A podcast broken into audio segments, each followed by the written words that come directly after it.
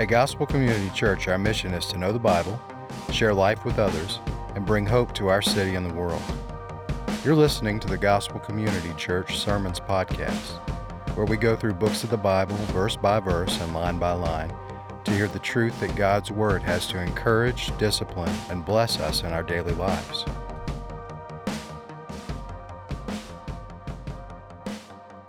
Amen, amen. We have not had the opportunity to meet. My name is Kirk McDonald. I am one of the pastors here at the church. And this morning, it is my great privilege to bring to you God's holy, inspired, and inerrant word. May He add His blessing to it. Well, church family, here's one thing I know we are a forgetful people.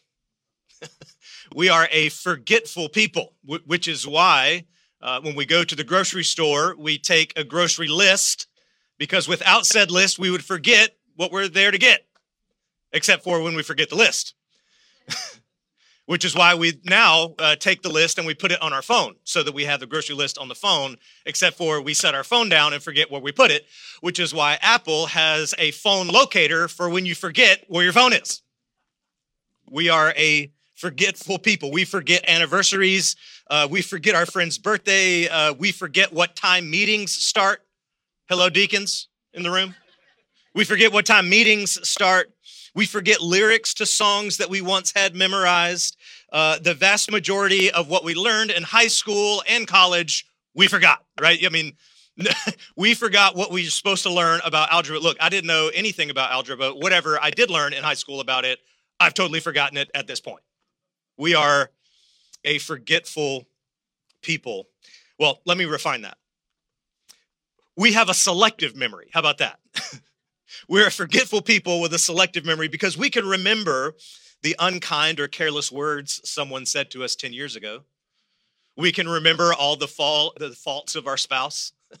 there are definitely some things uh, that we that we can remember. We remember the time that we were left out or neglected. We remember those things, but the problem is we often forget the most important things. The most important things we forget. And, and, and let me just say the most important thing to remember is not your password or your login for your bank account. Help me today. The most important thing for you to remember is actually not your wedding anniversary, although it's really bad if you forget that, fellas. Just throwing that out there. The most important thing for us to remember is what the Lord has done. That is the most important thing for us to remember. And yet, that is the thing that we forget the most. We forget the kindness of the Lord, the grace of the Lord, how many times the Lord has come through for us and been there for us, and all the things that the Lord has done for us. That is the precise thing that we forget. If you're taking notes, we need to regularly reminded of what the Lord has done we need to be regularly reminded. This has to be a pattern in our life. We have to set things up in our life so that we're regularly being reminded of what the Lord has done for us. Namely, we need to be reminded of what Jesus has done on the cross. Amen. This is why week by week, when you come here, hopefully you're getting one message. And that message is Jesus' death on the cross in our place for our sins. It's something that we say again and again and again. That's the message that comes through the music. That's the message that should be coming from the sermons. That's the message as we come to the table and we observe communion. That's the message that we're proclaiming again and again and again. Why? Why do we keep saying the same thing? Because we're a forgetful people. And we need to be reminded of it again and again and again, to say it another way, we need regular rhythms to realign ourselves with the truth of the gospel.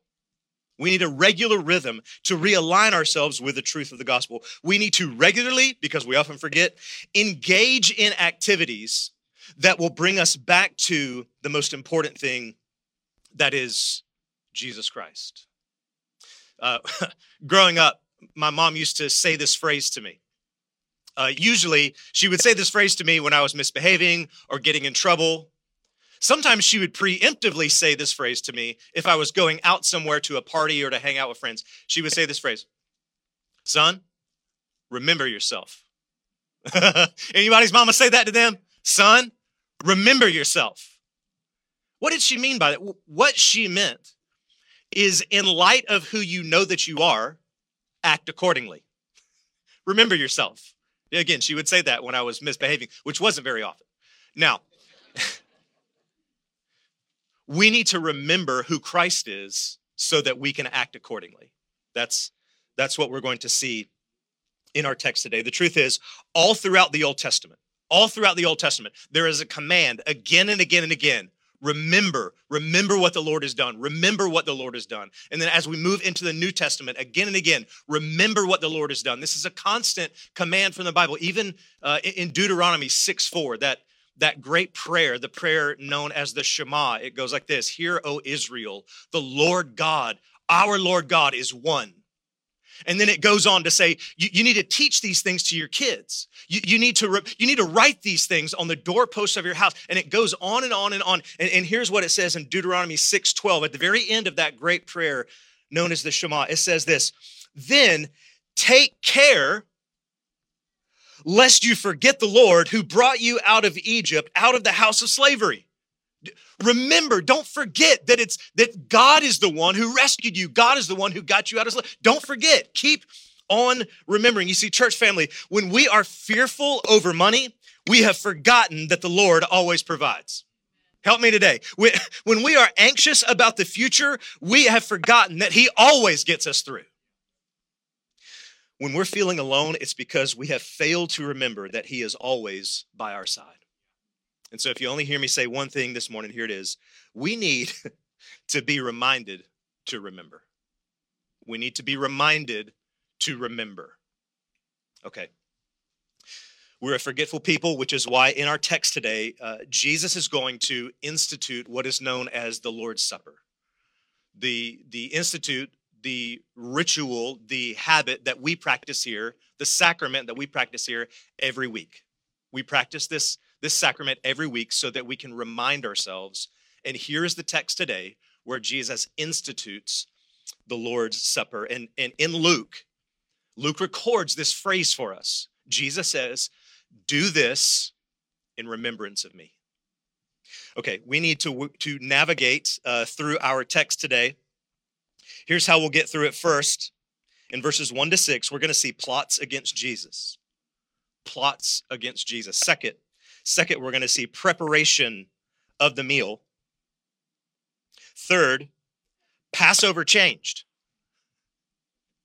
And fourth, predestined to suffer. Plots against Jesus, preparation of the meal, Passover changed, and predestined to suffer. That's alliteration, just in case you forgot. Now, first, plots against Jesus. Now, the feast of unleavened bread drew near, which is called Passover.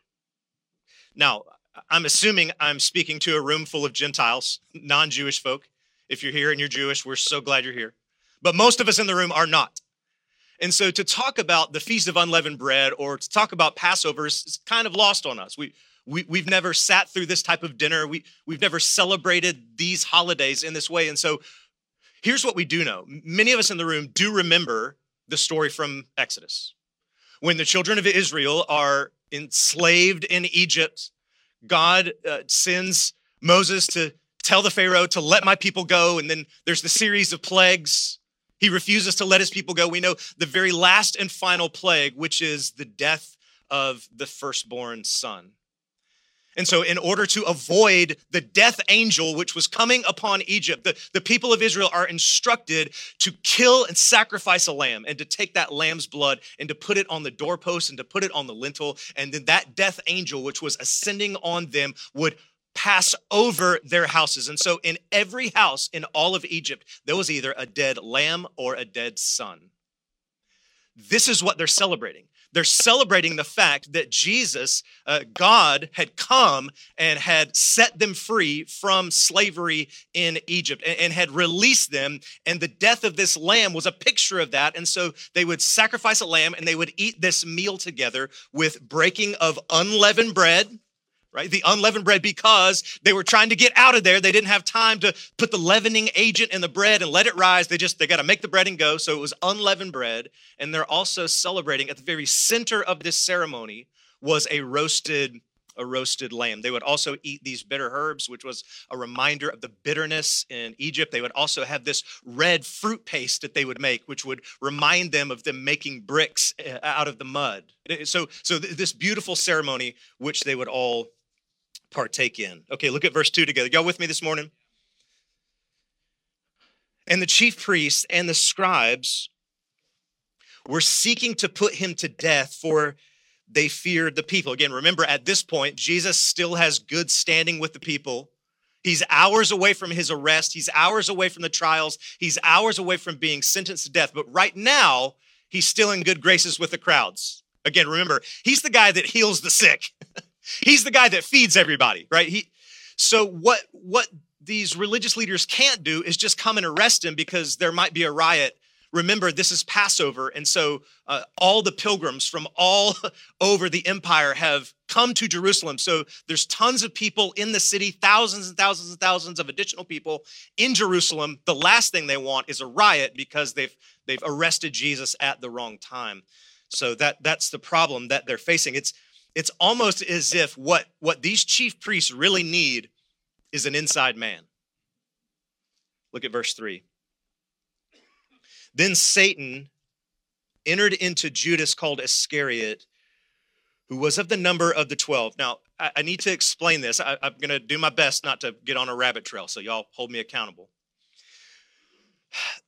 The influence of Satan here should not be seen as irresistible. As if Judas was really trying to follow Jesus and do the right thing, yet Satan entered into him and took him off course. That's not what's happening here. Judas has not been on the same page with the disciples at all. And so he has allowed, Judas has allowed Satan to take control of him. Here's how we know that is the case is because Judas is held responsible for his actions. So, so it's not as if he was really trying to do the right thing, really trying to follow the Lord, yet Satan got him. No, he he's he's been headed down a different road from the beginning. Okay, verse 4. He went away and conferred with the chief priests and officers to how they might betray him. And they were glad and agreed to give him money. So uh, he sought the opportunity to betray him in the absence of the crowd. so they're looking for an opportunity to get Jesus when he's by himself because they don't know when he's by himself or when he's with people. When he, Jesus isn't posting on social media, you know, hanging out with the crowds today, and they could look and see if he's with the crowds or was. So they need an inside man, and Judas becomes that inside man. And it says here that he has received money.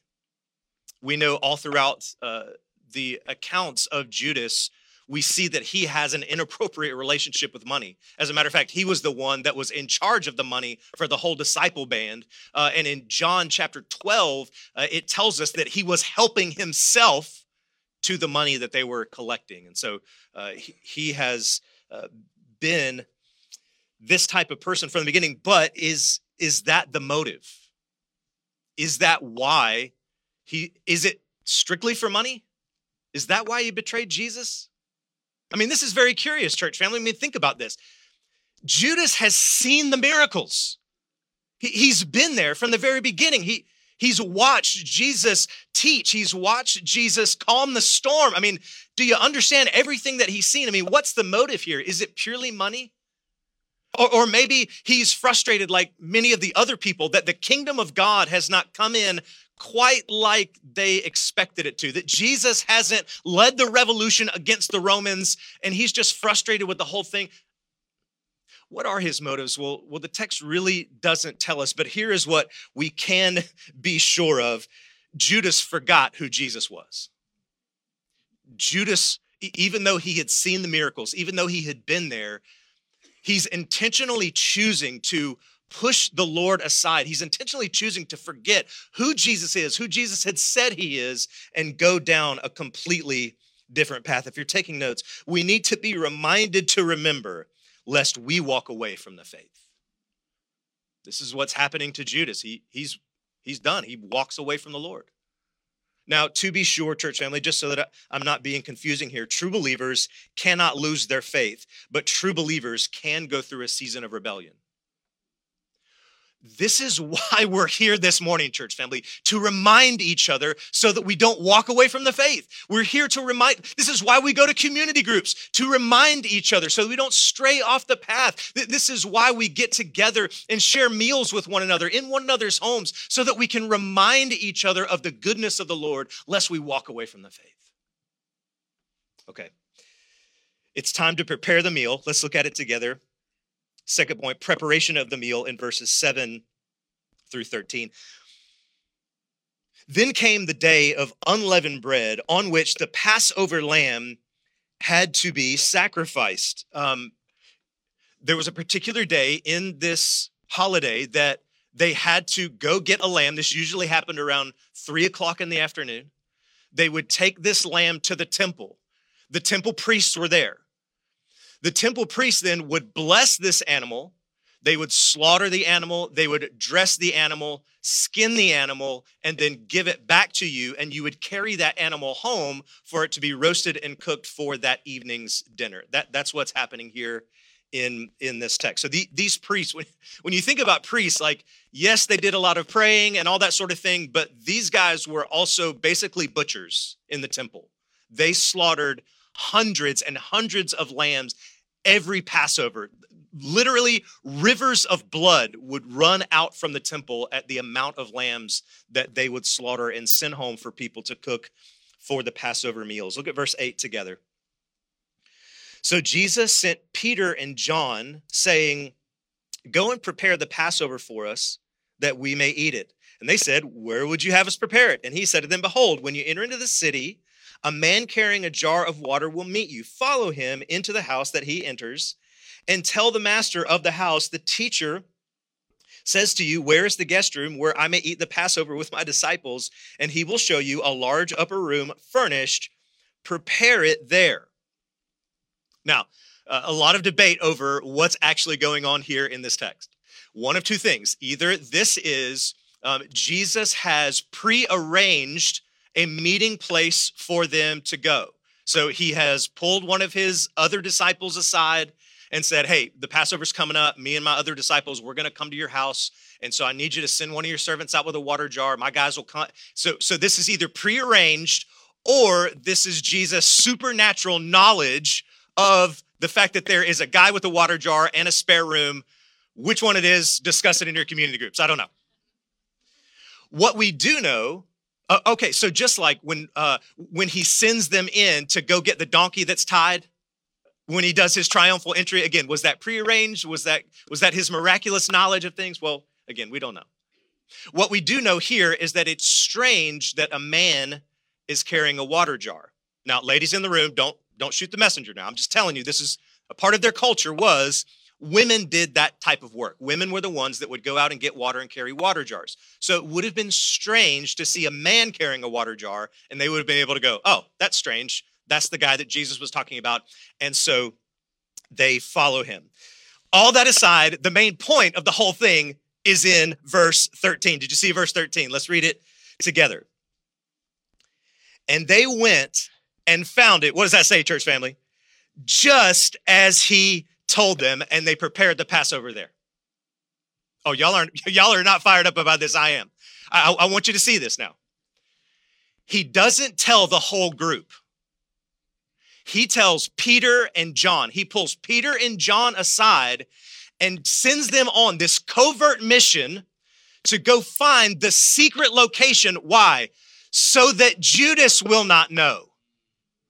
Because if Judas were to find out, then he would know that they were just alone in the upper room and they would have sent the temple guards to go and arrest him before the appointed time before the time that Jesus could sit. He, Jesus is about to say, I'm eagerly desirous to have this meal with you. And then he institutes the Lord's Supper. If he were to get arrested before, if, G, if Judas were to know, and if he were to get arrested before, he would not have been able to institute the Lord's Supper. Jesus is going to be arrested. Jesus is going to be murdered. He knows that, but he is going to be doing those things in the timing of the Lord, not decided by Judas and the chief priests. This is absolutely incredible. It happened just as he had told them. If you're taking notes, we need to be reminded to remember that everything that is taking place is according to God's plan. We need to constantly remind each other, we need to remind ourselves that everything that is happening in this world is happening according to God's plan. Church family, if you're anything like me, I wake up anxious, fearful, and worried all the time. I know I'm alone. I wake up anxious, worried, and fearful. Listen, I'm worried and fearful about the world my daughters are going to grow up in. I'm worried about that. I, I'm, I stay up at night thinking about that. Listen, I'm worried about what's going on in Israel right now. I'm worried about what's going on in Ukraine right now. I'm, I'm worried about that stuff. Listen, I'm, I'm freaking out about AI right now, artificial intelligence. Who knows what's going to happen with that stuff? I mean, is it going to turn into robots and come kill us all? What's happening? And so we need to be reminded that everything that's happening in Israel, everything that's happening in Ukraine, everything that's happening with AI, everything that's happening all across the entire universe is in the plan and will of God. And it will happen at his appointed time. I need y'all to remind me of that. Amen.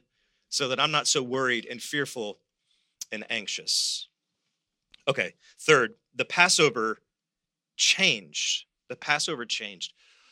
What Jesus does in verses 14 through 20 is he takes a ceremony, this holiday that they had practiced in a specific way, literally for hundreds of years, they had been doing this feast, this festival in this same way in this practice with four different cups, with the bread meaning this, and they would explain that with the lamb meaning this, and they would explain that with the bitter herbs meaning this particular thing, representing the bitterness of the slavery in Egypt. Uh, it happened this exact same way for hundreds of years, and Jesus is about to change it. They were celebrating the fact that God had set them free from slavery in Egypt that's what the ceremony was about. That's what the lamb represented. But instead of pointing to that, Jesus is going to change everything and he's going to say, This ceremony now, it points to me. That's what Jesus is going to do. Let's look at these verses together. And the hour came, and he reclined at the table with the apostles. Now, you guys have all seen the famous painting of the Last Supper, so you know what's going on here. They're all sitting on one side of the table. Jesus is in the middle. He's glowing a little bit. They're all wearing robes uh, from the 15th century, Italian made. You know, you've seen. well, of course, that's not the scene at all. That's not the scene. So, so there would have been a low circular table in the middle of a large upper room. Then there would have been low slung couches that would surround the table. And each man, this is how they had to observe this. They had to observe this meal in a reclined, relaxed position, showing that they were no longer slaves, but that they were free. And so they would lean on their left arm, lay down on the couch, lean on their left arm, and then they would all eat with their right hand, and they would all lay in a circle all around the table as the food was brought out. That's, that's the scene. Can you see the disciples there laying on these couches around this table with the Lord Jesus. The oil lamps are lit and, and they're there talking together with one another. Look at verse 15. And he said to them, I have earnestly desired to eat this Passover with you before I suffer. Now, watch it. Wait, wait, wait.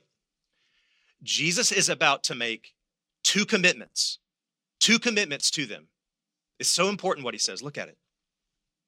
For I tell you, first one, I will not eat it until it is fulfilled in the kingdom of God.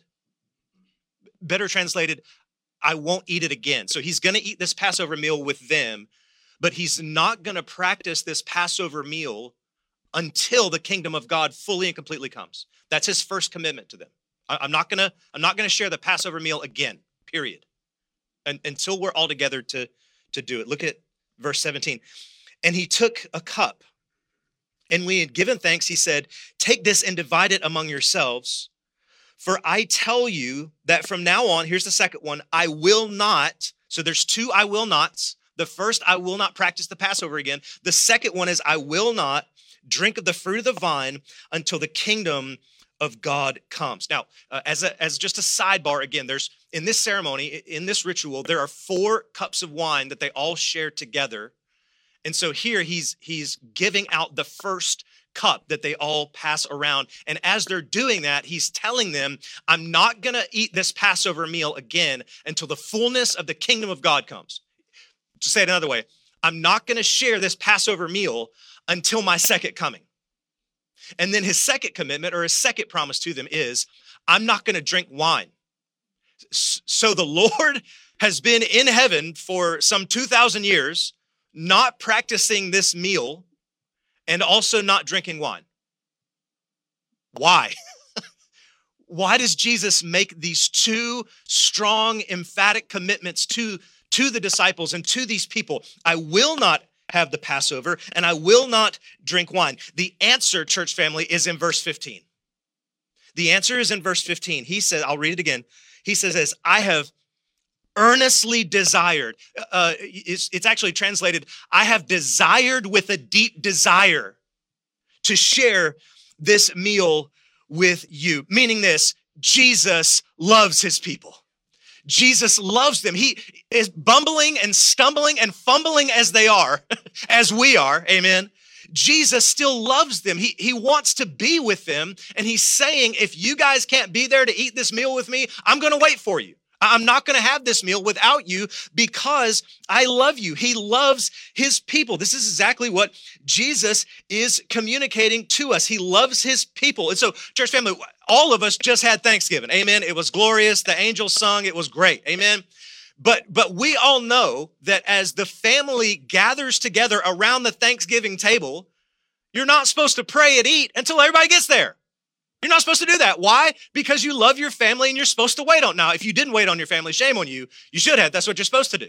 That's exactly what, what Jesus is doing here. And so I want us to see this. I, I want us to hear that this morning that Jesus loves his disciples. We also are Jesus' disciples. And so he loves us. And Jesus ain't going to start supper without you.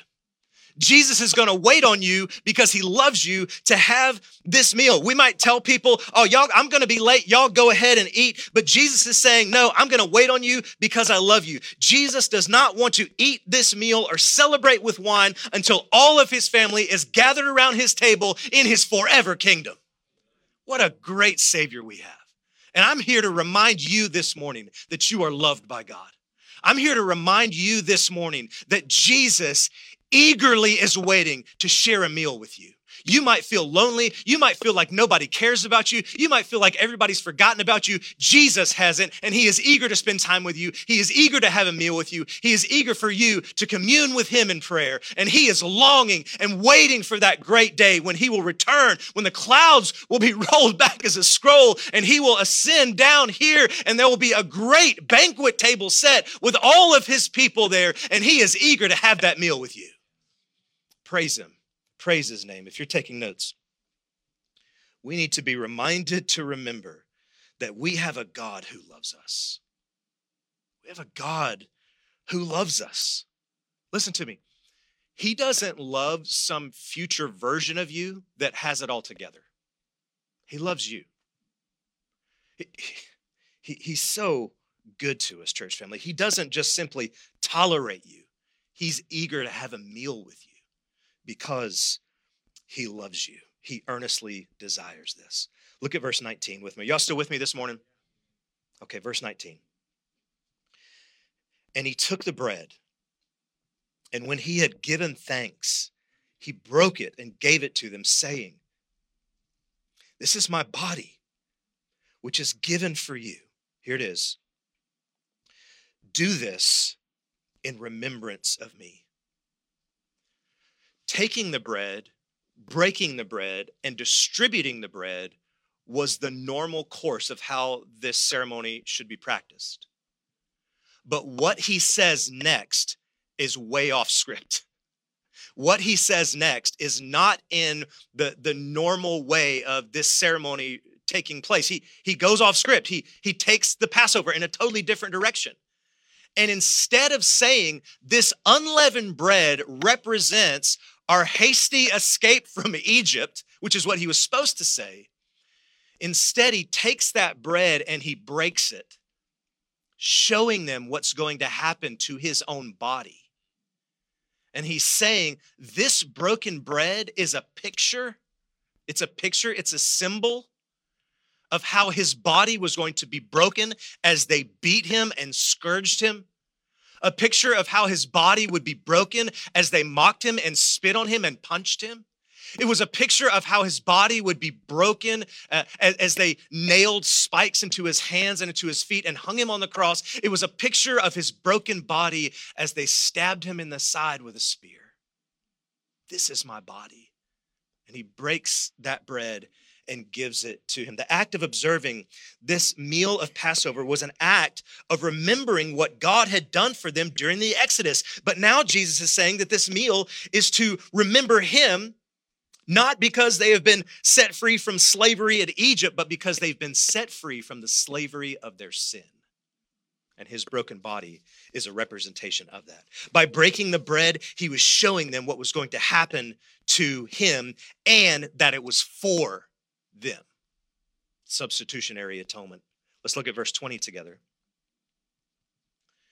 And likewise, the cup after they had eaten, saying, this cup that is poured out for you is the new covenant in my blood.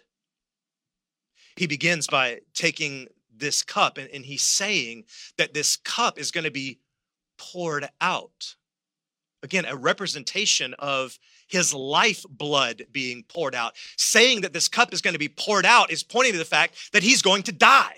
That, that's what he means by that, that this cup is poured out he then says the cup is poured out for you, pointing to substitutionary atonement, meaning Jesus in our place for our sins. And, and then he, he introduces this new idea. Look at it. It's the cup that's poured out for you, and it's the new covenant. The, old covenant was given to them in the law and the prophets, and it was obey the rules and commandments. This is what had been given to them. And yet, they had failed to obey this covenant. They, they couldn't stay in covenant, but they kept breaking the covenant. And so what's happening here is there's going to be a new covenant. Again, this new covenant is spoken of in the Old Testament in Jeremiah and in Ezekiel. And this new covenant is going to be written on their hearts. And this new covenant is going to be for the forgiveness of their sins. That's the new covenant that Jesus is communicating to them. And then he tells them the way in which this new covenant is going to arrive. Namely, look at that very last section there in verse 20.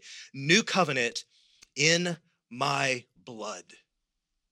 The wine and the cup, a picture of Jesus' blood being poured out for them, his death his death in their place for their sins. Listen to the way the apostle Paul says it. He says it this way in 1 Corinthians 11 26. He says this As often as you eat this bread and drink this cup, you proclaim the Lord's death until he comes. Don't you know, church family, that that's what the church has been doing for thousands of years.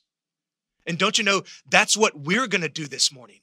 We're going to join in the proclamation of Jesus' death. As, as we come up front or as we go to the back and, and we take that piece of bread, we're engaging with and reinforcing and joining in with Jesus as we take that piece of bread as a representation of his broken body.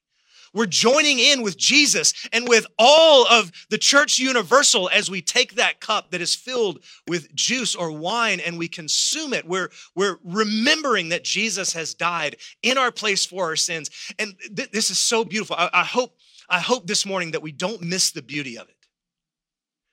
We all stand together and we go and we come as, as a family, as a church family as we stand and come and take communion, what we're saying together collectively is that I need Jesus' broken body for me, and I need Jesus' shed blood. And the person in front of you and the person behind you, you're joining in in reminding each other that we need the cross. It's a beautiful thing. C- communion, communion is not something to be done by yourself off in a closet. Communion is something to be done together with your church family in the context of a local church that you are a member of. That's the intention of the Lord's Supper. That's, that's what He wants us to do. If you're taking notes, we need to be reminded to remember Jesus' substitutionary atonement. We need to constantly remind each other of that, meaning this I don't have to earn grace from God. By the very nature of the word grace means it can't be earned.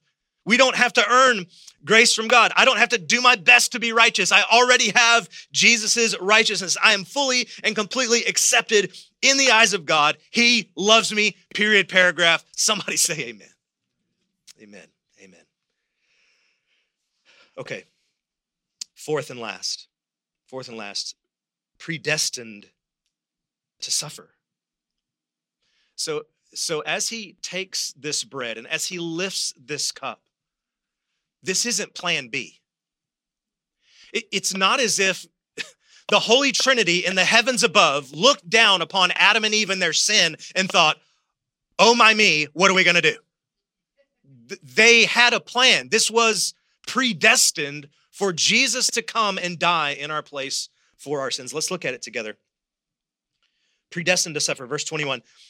But behold, the hand of him who betrays me is with me on the table. And immediately they all went, Oop. no, th- no, this is a, a phrase or an expression. The hand that's on the table with me, meaning on the table, the, the family table that we sit around and share meals together with, that table, that hand of friendship and fellowship on the table where we commune together. It's, it's, a, it's a Jewish expression. He's saying that somebody who's close to me and is supposed to love me is is going to betray me. And that's what makes the betrayal that much worse. Look at verse 22 together. For the son of man goes here it is look at these words as it has been determined. Deter- it was predestined before the foundations of the world that the lamb would be slain. That's what jesus is saying last verses now, the end of 22 on to 23. But woe to the man by whom he is betrayed. And they began to question one another which of them it could be who was going to do this. Now, church family, at Gospel Community Church, we believe in God's sovereign control over the universe and everything in it. And we also believe in human responsibility. Meaning this evil men like Judas and the, the Jewish leaders were planning a murder, which is evil. We agree with that, right? Murder is evil. And that's what these men are planning. Yet, God, in his sovereign power, could use their evil motivations for his good purposes. That's how mighty and powerful our God is. Okay, what I need to do now is is is bring us back from 2000 years ago in that room in that last supper and, and we need to talk about what this means for us today we need to talk about what this Last Supper and the call to remember is going to mean for you as you go to work tomorrow, as, as you get uh, into the hustle and bustle of the holiday season. And what does this mean for us? What does this mean for us? Well, here's what it means. It's really one, I have one point here of application, but several subpoints. It goes like this First, we need to create rhythms of remembering. Jesus' call here in instituting this supper is because he knows we're a forgetful people. He knows we're forgetful. And so he says, okay, I'm going to institute this supper so that you'll repeat it and be reminded of what I've done for you because I know you're going to forget. And so what we need to do in our own lives is create rhythms of reminding. What would those be? Well, here's, here's one. Regularly listen to gospel preaching. Man, that's a, that's a great way for you to remind yourself of the gospel. Regularly listen to gospel preaching. Man, I, I listen to sermons all week long. You guys probably know that. I listen to sermons all I have my go-to the websites that I go to that I download sermons. I'm constantly earbuds in listening to gospel preaching because I want that gospel preaching to wash over me and to remind me of the goodness of God. Uh, here, here, you go. Uh, go to thegospelcoalition.org. I highly recommend that website, thegospelcoalition.org. Tons of resources, tons of gospel centered preaching that you could. Or you can go to monergism.com. Again, another great resource. Tons and tons of sermons. That, okay, I'm going to give you some great preachers. Are you ready? go listen to John Piper. Go listen to Alistair Begg. Go listen to Ligon Duncan. and my personal favorite, Ray Ortlund great gospel preachers in a great way that you can cultivate a rhythm of just reminding yourself of the gospel is to listen to good gospel preaching by going to those websites, by listening to these guys. I highly recommend those names I just gave you. That, that's a great way. Okay, here's another one. Practice the Lord's Supper every week with your church family. Practice the Lord's Supper every week with your church family. Again, that's what we're doing here. That's why you're here this morning. That's why we have our services built the way that we've built them because we want to remind you. I need to be reminded. You need to be reminded. And so every week, every week, show up here ready, ready to receive the Lord's Supper and be reminded of what God has done for us in our place for our sins. Here's another one attend your community group. Attend you. That's we have built this whole community group system. We've trained the leaders, we've signed them up, we've put you in groups, we've put you in houses with other people. Why? So that you can remind each other. That's what the whole thing's for. That's what we're doing. That's what we're trying to do anyway. Is get you in a in a living room with other people who need to be reminded so that they can remind you and you can remind them about what God has done right? So listen to gospel preaching, practice the Lord's Supper every week with your church family, attend your community group. How about this? Just as a general rule, avoid the things that make you forget. Avoid the things that make you forget. That might be some people in your life. Help me today. No, nobody said, oh my. There, there might be some people in your life that actively make you forget about the goodness of God. And, and maybe you need to set some boundaries. Again, use wisdom, use discernment. I'm not saying just kick people out of your life. That's not what I mean at all. But set boundaries. Uh, how about social media? I wish I had some time to talk about that, about how that makes us forget about the goodness of God.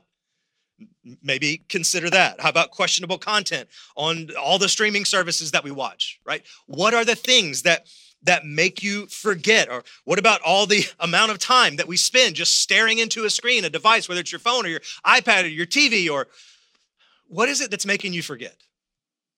How about substitute this instead? Read a book. Do you guys know what a book is? It doesn't have buttons, it doesn't have a screen, it has pages. They're amazing. You should read one. How about this? Uh, I'll just get, okay, go read uh, books by C.S. Lewis. Amen.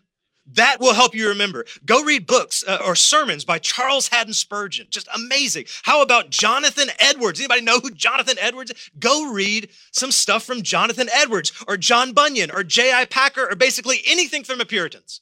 All of that will help you remember. All of that will help you remember.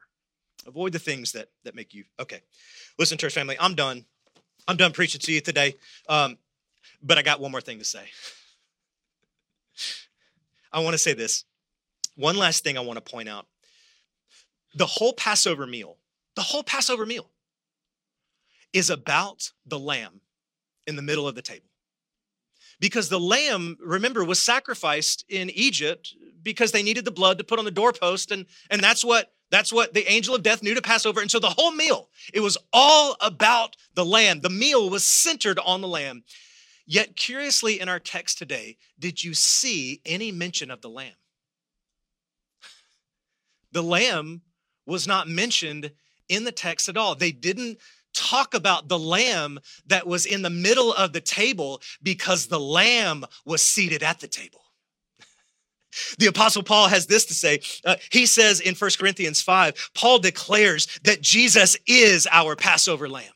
And so, church family, I'm here to tell you this morning we need to be reminded to remember. Church family, remember the Lord. Remember the Lord's birth, Him stepping out of heaven and putting on flesh. Remember His miracles. He healed the sick and He raised the dead. Remember His teaching. He taught us to love our neighbor as ourselves and to love God. Remember His perfect life. Remember His agonizing death. Remember His victorious resurrection. Remember His ascension into heaven. Remember His sovereign reign over all. Remember His love for you you, remember his death for you as the Passover lamb. Let's pray together. Oh Lord, we thank you for this great ceremony, this great institution, this great sacrament which you have given us known as the Lord's Supper. Thank you for giving us a tool that will help us remember because we are a forgetful people. Lord, as Gospel Community Church gathers this morning to partake of your Lord's Supper, would you help us remember? Would you bring to our minds all the goodness, all the blessings which you have given us? Would you do that mighty work here among us this morning? I ask and pray all these things in the mighty and powerful name of Jesus.